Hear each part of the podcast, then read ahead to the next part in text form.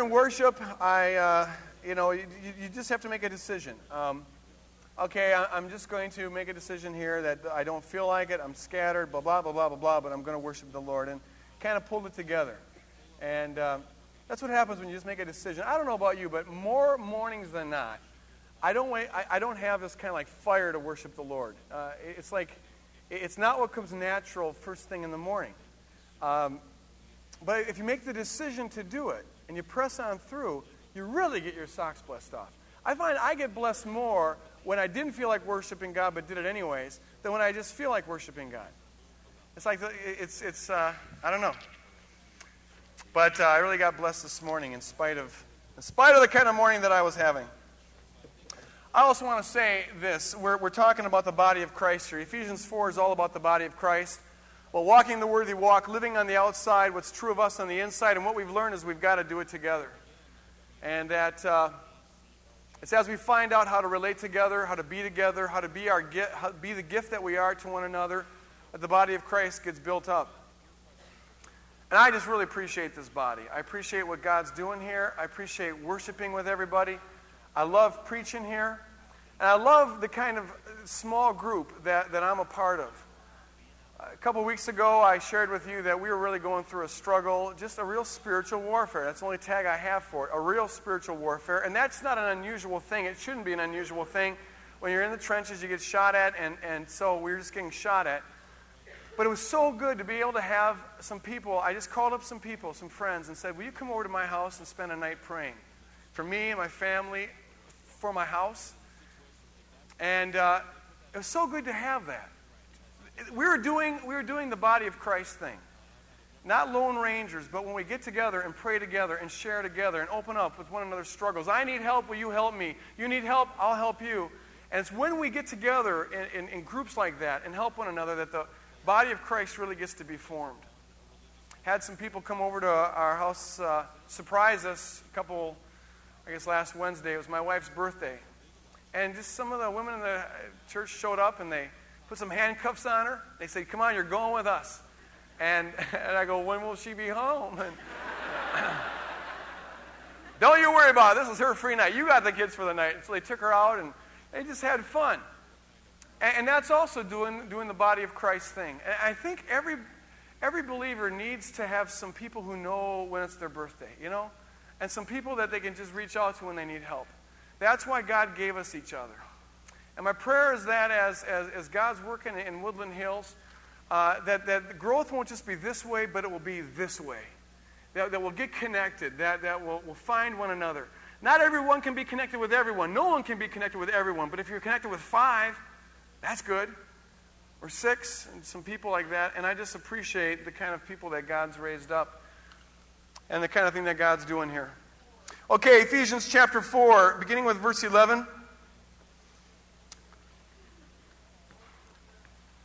The Lord says this through Paul It was Christ who gave some to be apostles, some to be gifts as apostles, some to be prophets, some to be pastors and teachers some to be evangelists, to prepare God's people for works of service. That's why God gave them as gifts in order to prepare God's people for works of service so that the body of Christ may be built up. Until we all reach unity in the faith and in the knowledge of the Son of God and become mature, attaining to the whole measure of the fullness of Christ.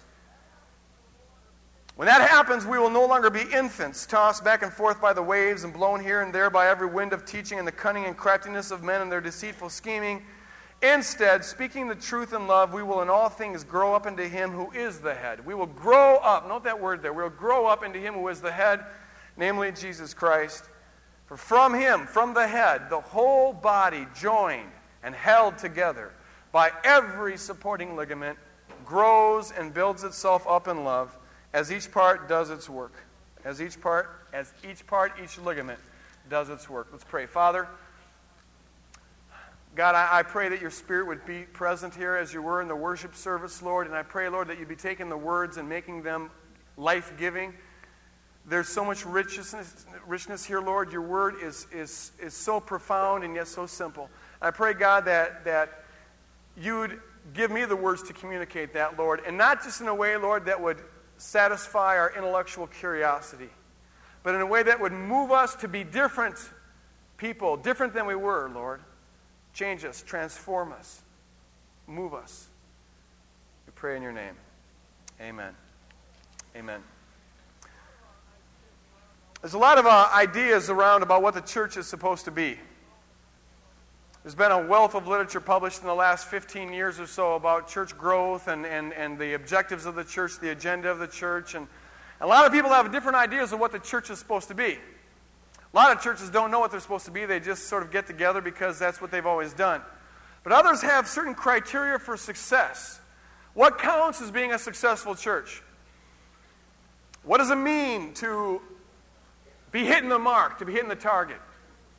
One very popular way of defining success in the church is numbers. If you've got a church that is growing, if you've got a lot of numbers, if you've got a lot of warm bodies in a place and you're getting more and more warm bodies in a place, that you've got a successful church. That, that's what it counts as being successful. And so you strategize on how to be successful. You strategize on how to get large numbers of people. For other people, it's, it's uh, the efficiency of the operation of the church. A successful church is one that has slick programs. Things are running smoothly. Everyone knows what they're supposed to do, and, and you got it all charted out. For still others, it might be financial stability. A church is successful when it's got some money socked away and it's, it's secure financially. For other people, it's getting a building. It's getting a building. You, that you really arrived when you have a building. And, and if you got a big building and a nice building, an impressive building, then you're a successful church. For still others, it's, it's having a lot of programs, a lot of keeping people busy.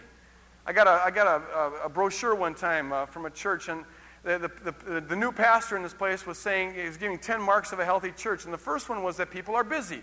And so he proposed having some committees so people could get on committees so they could get busy, thinking that if we just look like a healthy church, we'll be a healthy church. But for some churches, that, that defines success. For still others, it might be holiness. A successful church is one that really is, is in on holiness, and you target holiness. You spend a lot of time talking about standards and, and, and separating yourself from the world and, and things of that sort. What we have in this passage of Scripture, folks, is God, I really believe it is God's blueprint for the church. It's laid out in profound and yet very simple terms. What the church is supposed to be, how the church is supposed to be that, and the whole thing that this church thing is based on. And that's what I want to talk about this morning. I want to take this passage and I want to do it backwards, okay? I want to start with the goal. What is the goal of the church? What are we aiming at? What is success for the church? And then I want to talk about the means of getting that goal. And then I want to talk about the foundation for the means. Okay? The goal of the church, as Paul talks about it in Ephesians chapter 4, is found, I believe, in verse 13. Where Paul says this that the, that the body of Christ may be built up until we all reach the unity of the faith and in the knowledge of the Son of God, which is to say, we become mature. And what is maturity? Attaining to the whole measure of the fullness of Christ attain to the whole measure of the fullness of Christ.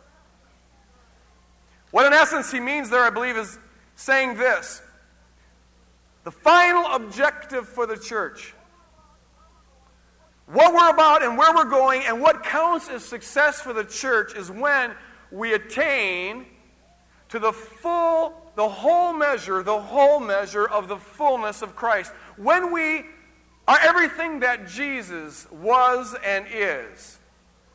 Then we've arrived. That is what counts as success. And to the degree that we are that, we're successful. To the degree that we're not, we stop short of what the goal of the church is, according to the Word of God.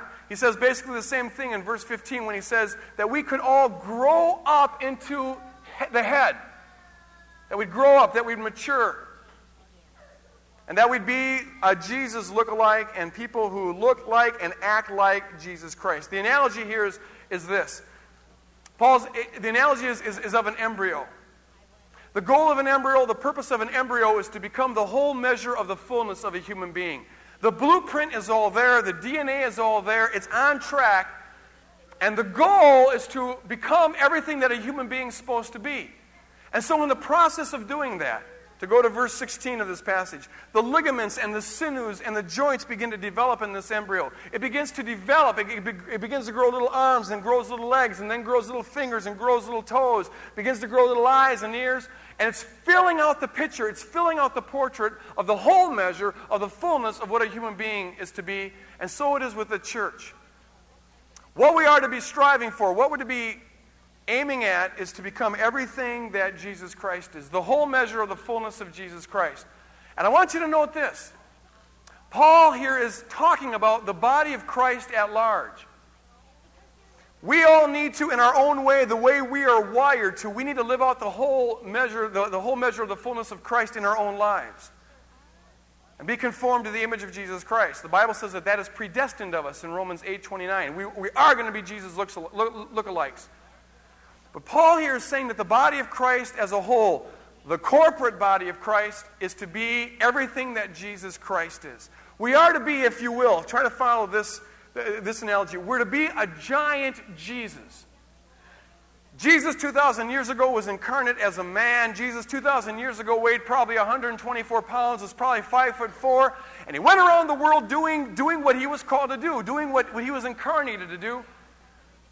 And then he ascended up on high. But now he has the church, and the church is to be, in a very literal sense, the body of Christ, number two, if you will. We are to be the incarnate Lord here on earth doing exactly what Jesus Christ did. But now we do it not in a 5 foot 424 pound way. We do it in a giant way because it involves all of us, the church at large. The picture I got, and, and, and whenever I say the picture I got, you should be warned because it's going to be loony, but maybe it will stick. But did you ever see the movie Ghostbusters? A lot of you have seen that. Ghostbusters, who are you going to call? Ghostbusters. And in the end of that movie, and I don't even remember how it was, but in the end of that movie, um, they were going against that one big monster, and whatever they thought happened, or something like that. Remember that? I, I can't remember the movie very well. But I know Dan Aykroyd thought of uh, the Pillsbury Doughboy, or the, uh, someone corrected me, it was the Fluff, Stay Fluff, Stay Fluff Doughboy. And all of a sudden, there's this gigantic Stay Fluff Doughboy coming in. The, you know, the Empire State Building's here. And he's coming through like that, you know. And he was going to defeat the enemy, the Stay, the Stay Puff Doughboy. A giant doughboy. And the picture I get of what the church is to be is to be a giant Jesus. Jesus, while he was here on earth, there's a limited number of people he could contact. You know, I mean, he was geographically limited, you know, finite. And now he's got, he pours his whole life into the church as a whole, and we are a corporate Jesus. We're to be a giant Jesus walking around the Twin Cities and doing exactly what Jesus Christ did, a giant Jesus. I'm not talking about uh, Oral Roberts either, 900 foot tall. I'm talking about the church as a whole. So, what is the church supposed to be? What, what, does it mean to grow up as a church? What are we aiming at? What is our objective? What are we here for? It's to be a giant Jesus and to do exactly what Jesus Christ did. And what did Jesus Christ do? You don't need to write 17 volumes and strategize around a table with a bunch of theologians to figure it out. You just got to read the Gospels. On every page of the Gospels, you see what Jesus Christ did. If Jesus did it, know this. The church is supposed to be doing it. The, the historical Jesus, the incarnate Lord, defines what the giant Jesus, the church, is to be. You find a summary of the whole thing in Luke chapter 4. A summary of what Jesus Christ was about in Luke chapter 4, starting with verse 16. Jesus stands up in the synagogue. Jesus stands up in the synagogue and, and, and, and he, he reads Isaiah, and then he says, Today this, this prophecy is fulfilled. I am the anointed one, and the Spirit of God has anointed me in order to, and he names three things that define who Jesus is, and therefore three things that define what the church is about. You don't need to go any further than these three things. Number one, the Lord has anointed me to proclaim, to preach the good news, euangelion, the good news, and to proclaim the acceptable year of our Lord. The acceptable year of the Lord was the year of Jubilee. It happened every 50 years in the Old Testament. And on that year of Jubilee, all debts were erased, all prisoners were freed, all slaves were freed. Everything was, was just put back to the original owner. Everything was erased. And so, what Jesus did on every page of the Gospels, he went around proclaiming the unconditional grace of God. And this is the acceptable year of the Lord. All who will, all who will receive it can be forgiven, can have the mercy of God, the love of God, the unconditional grace of God upon their life. And so the church, this giant Jesus throughout the Twin Cities, Minnesota, the United States, and throughout the world, is to be about this one thing proclaiming the good news, proclaiming God's grace, proclaiming that anyone who wants it, anyone who wants it can be forgiven, justified before God, reconciled to God. And then Jesus said, not only that, but I don't just talk about freedom. Number two, I do freedom. I've come to set the prisoners free. And so you find this on about every page of the Gospels. Jesus Christ confronts all forces that oppress human beings and keep them from being the image of God that God had called them to be. He's casting out demons left and right. That's what, that's what the, the historical earthly Jesus was about. And so, this giant Jesus that we are, we are now a part of, if we're going to be the whole measure and not part of the measure, and the fullness of Christ and not part of Christ, We've got to be about setting captives free. This, this giant doughboy, if you will, should be about stepping on demonic forces as they get in people's lives, just squishing those little suckers, just putting them in the ground. And there's another one, stepping on these little ants. That's what the giant Jesus is supposed to be about. That's part of our mission. That's part of what we're to grow up to be. It's confronting demonic forces in people's lives. And one of the things that excites me, and it's a sign to me that the church is maturing, is that we're doing more and more of that. We've got some visitation teams that, that are, are, are, are getting trained on the field uh, on, on, on, confronting demonic forces. And, and this is starting to get flushed out. The Lord's beating the bushes, and these things are coming out. And to me, it's a good sign. We're getting, involved, we're getting involved in the kind of warfare that the Lord wants us to be involved in.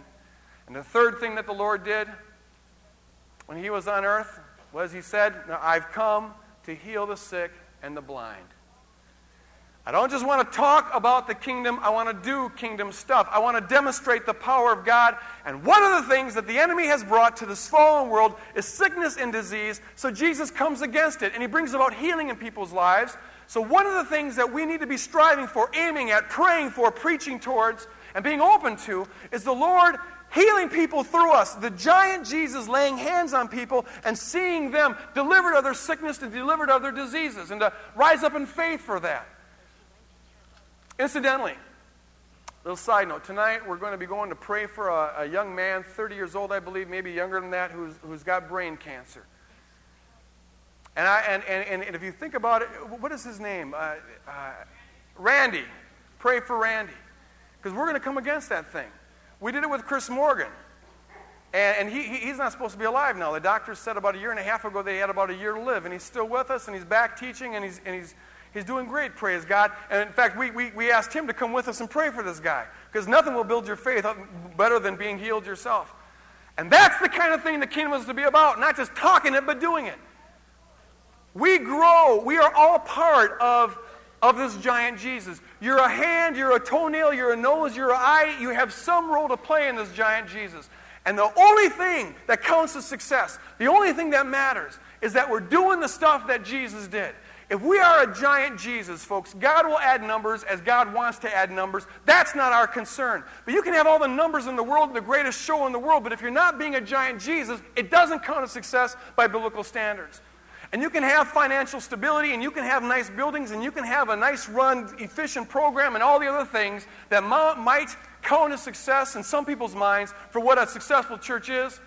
But the only criteria that matters that Paul brings about is doing the stuff that Jesus did. And if you do it with 20 people, if that's your church, you're a success. If you do it with 20,000, you're a success. But if you got 20,000 and you're not being a giant Jesus, then from Paul's standards, you're not a success. You're not growing up into the full measure, the whole measure of the fullness of Christ.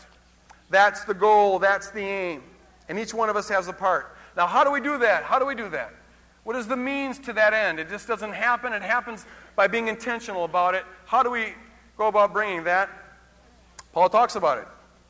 It's found in verse 12. Paul says, blah, blah, blah, blah, blah, blah. In order that, where is it? Blah, blah, blah, blah, blah, blah, that the body of Christ may be built up. Oh, wait, wait, wait. Blah, blah, blah, blah, blah. To prepare. The blah, blah, blah, blah is the foundation part. I'm going to get to that in a second. I'm going to get to the blah, blah, blah, blah.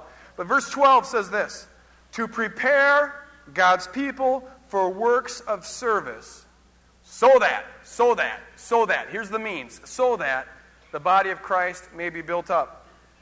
Apparently, the way we grow into the giant Jesus, the whole measure of the fullness of Christ, is by the people of God being prepared for works of service.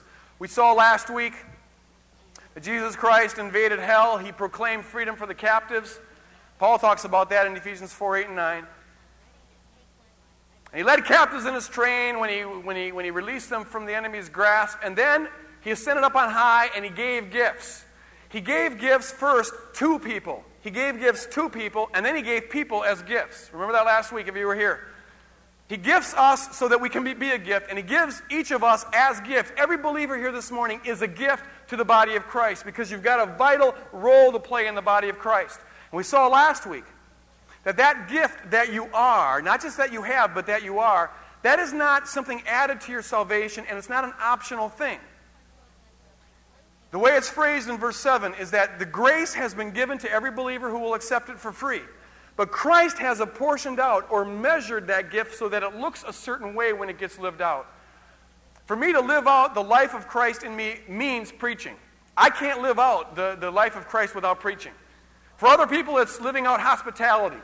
For other people, it's living out encouragement. For other people, it's living out helping or whatever. But the, the grace of God inside of us, the salvation that you have, when you begin to manifest it on the outside, when you begin to know who you are and begin to walk in who you are, it, get, it comes out as a gift, a role to play. That's a vital function of who you are. Which means if you're not plugged in and doing who you are, you're living in denial of the reality of the salvation that you have. Now, what we learn is this the role of leaders in the church, the role of those who, their gift, their, their package is leadership, encouragement, motivation, teaching, and preaching. Their role and the sole role that Paul gives them here is to prepare God's people for works of service. To prepare God's people to do, in other words, follow me on this, to do what you're called to do. The word there to prepare, or some translations have to equip God's people. It doesn't mean to add something onto them. The word katartismos literally means to complete, to fill out, to fill out, to bring forth what is there.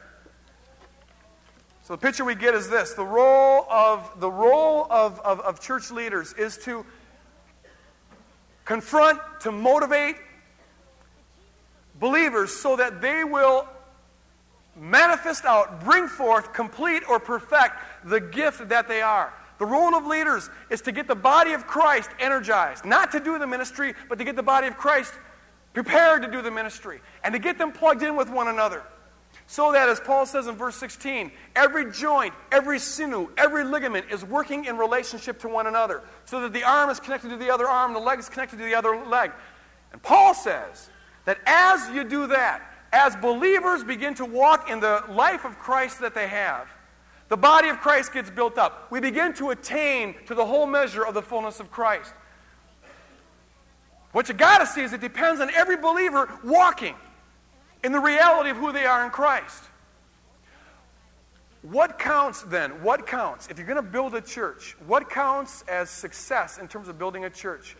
Has got nothing to do, if, if we're sticking to the word here, folks, it's got nothing to do with the leaders of the church offering the most services available to people, uh, taking care of the greatest number of people. It's got nothing to do with, with having the hottest program in town and the best music program in town and, and, and the, displaying the most sensational gifts in town. It's got nothing to do with that. What it's got to do with is confronting believers to say, know who you are, walk as you are. The job of leaders, pastors, teachers, evangelists, the job of all of them is to get the sinews to know that they're sinews and start sinewing. There's got to be a verb there somewhere. To get the ligaments to start ligamenting, and to get the ears to start hearing, and to get the eyes to start seeing. In other words, what it's about, this, if our sole concern is to be a giant Jesus, our sole concern in terms of what we are as a church is to get believers, get to get the healers to start healing. You're a healer. To get the singers to start singing. You got a gift for singing. You got to use that. To get the people who have a gift of hospitality to start hospitalizing or getting people over. To get the people with a gift of encouragement to, to get connected to people who need encouragement. To get the people who have a gift of wisdom to start counseling. To get the prophets to start prophesying to get the people with the gift of miracles to start doing their thing, to get the preachers to start preaching and the evangelists to start evangelizing, to get the people with the gift of helps to start helping, to get plugged in, in other words, to where your role is in the body of Christ. And as you do that, as you do, to know who you are in Christ, and as you do that, the body of Christ begins to grow. As you mature, the body of Christ matures. As you grow, the body of Christ grows. As you do your thing, the body of Christ is enabled to do its thing. As you develop your gift, the body of Christ, the, the body of Christ becomes a functional body of Christ because the hands are working, the, the feet are working, the eyes are working, and we're this giant Jesus going throughout the Twin Cities doing exactly what Jesus Christ did when he was here on earth. And each part of it, each part, each of us is a part of that. Paul says in verse 16, every supporting ligament, every supporting ligament is vital. Sometimes we think that, that, that, you know, in this giant Jesus, the mouthpiece is the most important, or the ear is the most important, or what have you. You know, think about it. What is the most important part of your body? The most important part of your body is the stuff that looks the most grotesque. You think about it? Uh, livers are just inherently unattractive. Kidneys, I mean, we get queasy when we look at that stuff. Intestines, I could live without my eyes, but you take away my, my kidneys and my liver and my intestines, and I'm going to be a sorry guy. And so it is in the church. We all have a role to play. Some of the roles are up front, a lot of the roles are behind the scenes, but it is crucial that you play those roles. You never, you know, it's not sensational to be a part setting up the church or whatever, or having a, five people over at, at, your house to have a little prayer meeting or whatever. But it is vital if the body of Christ is to be what the body of Christ is called to be.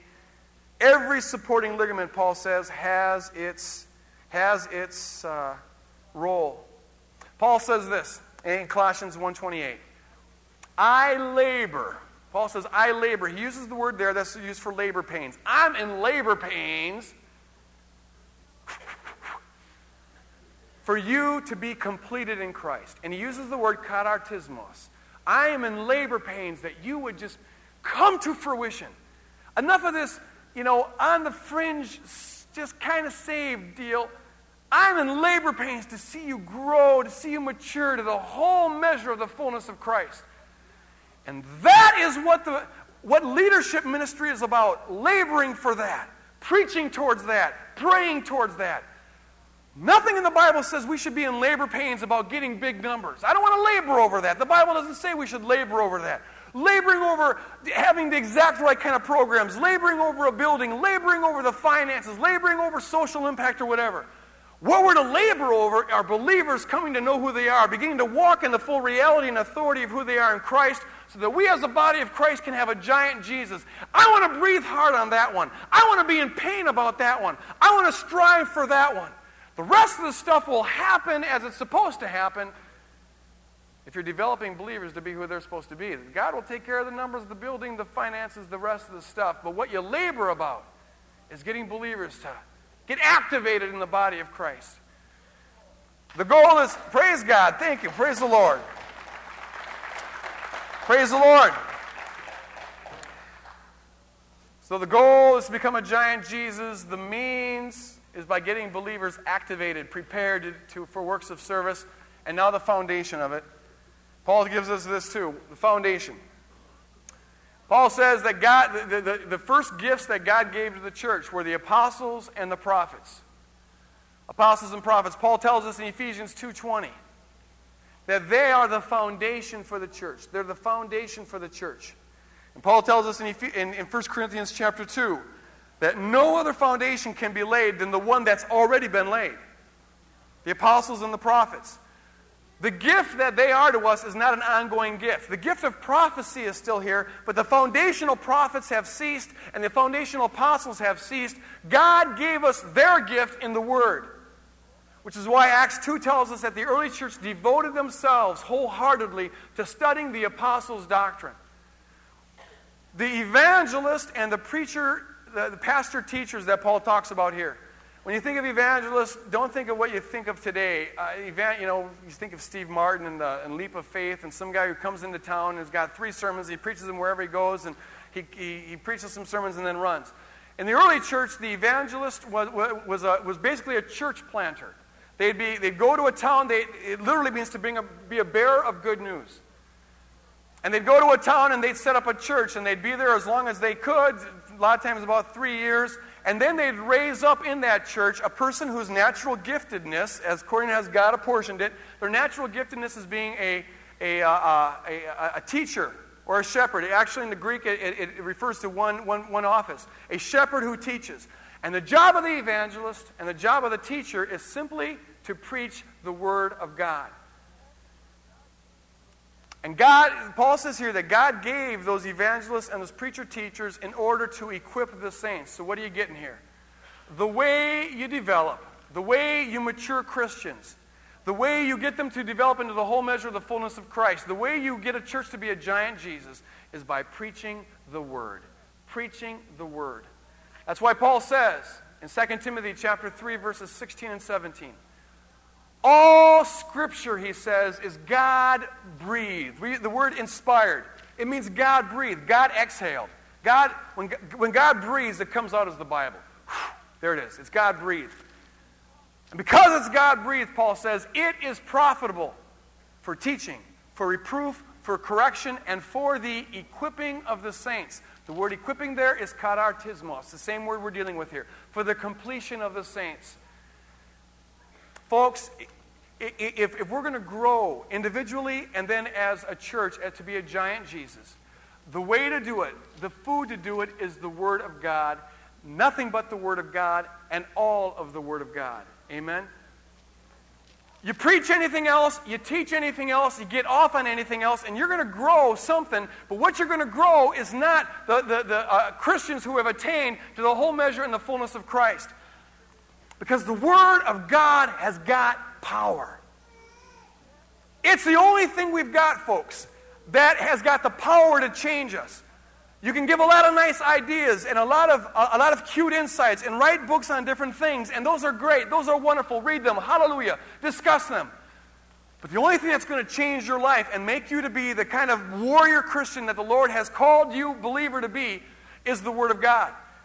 And you can have in a church a lot of nice entertainment, and you can have a, you know, fancy programs and, and all sorts of schemes and agendas, and they have their place, and if they help build a giant Jesus, then praise God for them, go with it. But the only thing that's going to change you and, and, and, and revolutionize the way you see and the way you think and make you to be part of the walking Jesus that, the God, that, that God wants to plan, that God wants to bring about, is the Word of God. Nothing but the Word of God, the whole Word of God, eating it, digesting it. That's what we, we need to saturate our folks, like uh, our minds, folks, like David did, with the Word of God. I meditate on it day and night, he says, to eat the Word of God, to breathe the Word of God, to become intoxicated with the Word of God, to be transformed by the renewing of your mind through the Word of God. Because as you take the Word of God, as you preach the Word of God, and as the Spirit of God lands on, on, on those words, we begin to think like God thinks. We begin to feel like God feels. We begin to then see more clearly who we are in Christ. But the change has got to come on the inside. Ideas and humans and schemes and books and debates won't do it. It's the Word of God that alone does it. That's why, that, that, that's why Paul tells Timothy in 1 Timothy chapter 4, verse 2. He says, Timothy, I want you to be instant, in season and out of season, to, pre- to preach the Word of God. We sometimes think that that means to have a sermon in the back of your Bible just in case someone says, hey, how, why don't you preach? And I suppose that's one application of it. But what Paul's really getting at is this when it's in season to preach the Word of God, preach it. And when it's out of season to preach the Word of God, you still preach it. When it's popular to preach the Word of God, preach the Word of God, Timothy. And when it ain't popular to preach the Word of God, you still preach the Word of God. When it draws large crowds to preach the Word of God, preach the Word of God. And when it sends crowds away, when you preach the Word of God, you still preach the Word of God. You don't find Jesus tailoring his message in order to, to draw large crowds because Jesus' target wasn't about numbers. Many times crowds went away from him and he said to his disciples, Are you guys also going to go? But he preached the Word of God. When it conforms to the culture and people like it and, it, and, it, and it, it, soothes their ears, you preach the Word of God. But when it goes directly against the culture and people don't want to hear it and it makes them mad and it makes them ticked off and it makes them hate you, you still preach the Word of God. Because if you're going to be a success in the kingdom of God, it's about getting a large Jesus, a giant Jesus. And to do that, you got to get mature Christians. And the only food to eat if you're going to be a mature Christian is the Word of God. Everything else may be more popular, maybe more happy, maybe more this or that, and are entertaining or exciting or whatever, but it's the Word of God and the Word of God alone confronting us, changing us, that's going to make us into the people of God that God wants us to be. It's the Word of God, the one foundation. Any building that gets built on, in a way that goes to the left or the right of the foundation is a skewed building that's eventually going to fall. Everything that the church does has got to be in direct plumb line with the Word of God. It's the foundation for everything.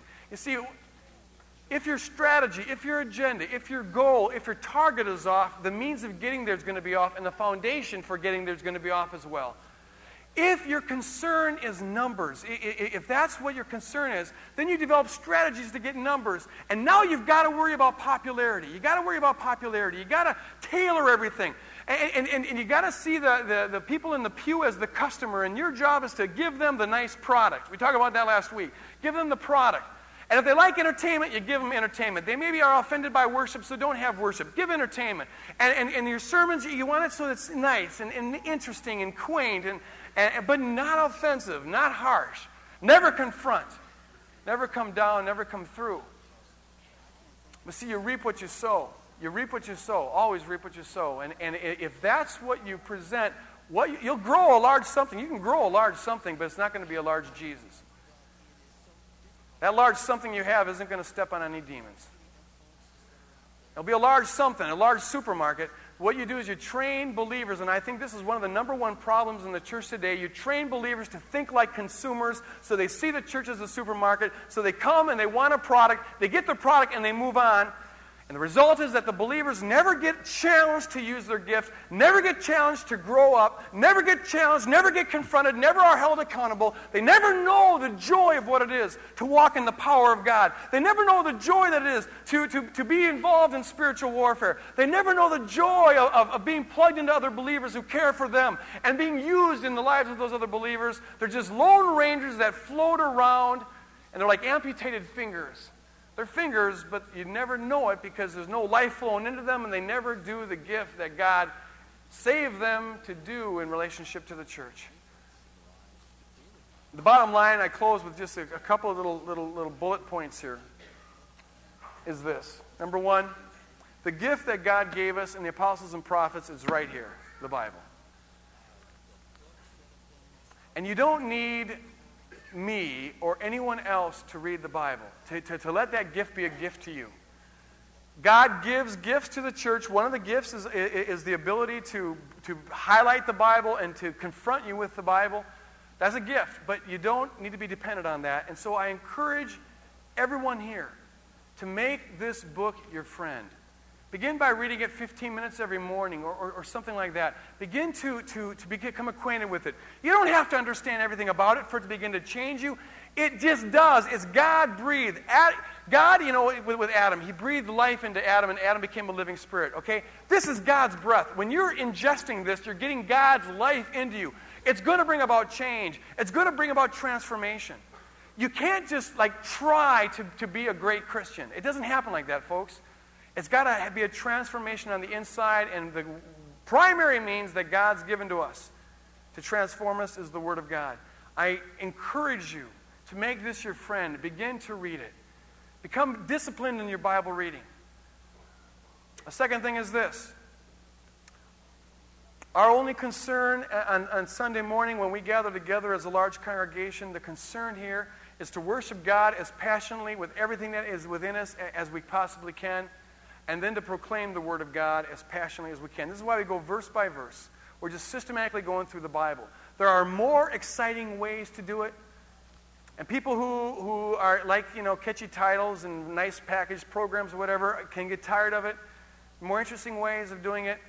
But I don't think there's a more balanced way of doing it. Not that we're never going to take a break and, and do topics or whatever. But the systematic study and proclamation of the Word of God is vital if we're going to get food. If we're going to get food, if we're going to grow, it's the Word of God. And so that's what we are about here on Sunday morning is proclaiming the Word of God so that we would individually mature, get plugged in, and become a giant Jesus. The third thing is this. That means that the primary objective here on Sunday morning is not evangelism. If the primary objective on Sunday morning is evangelism, you end up having 52 sermons a year that are on salvation. And, and that's good in terms of saving people, but the result is that believers never grow beyond that. They never mature beyond that.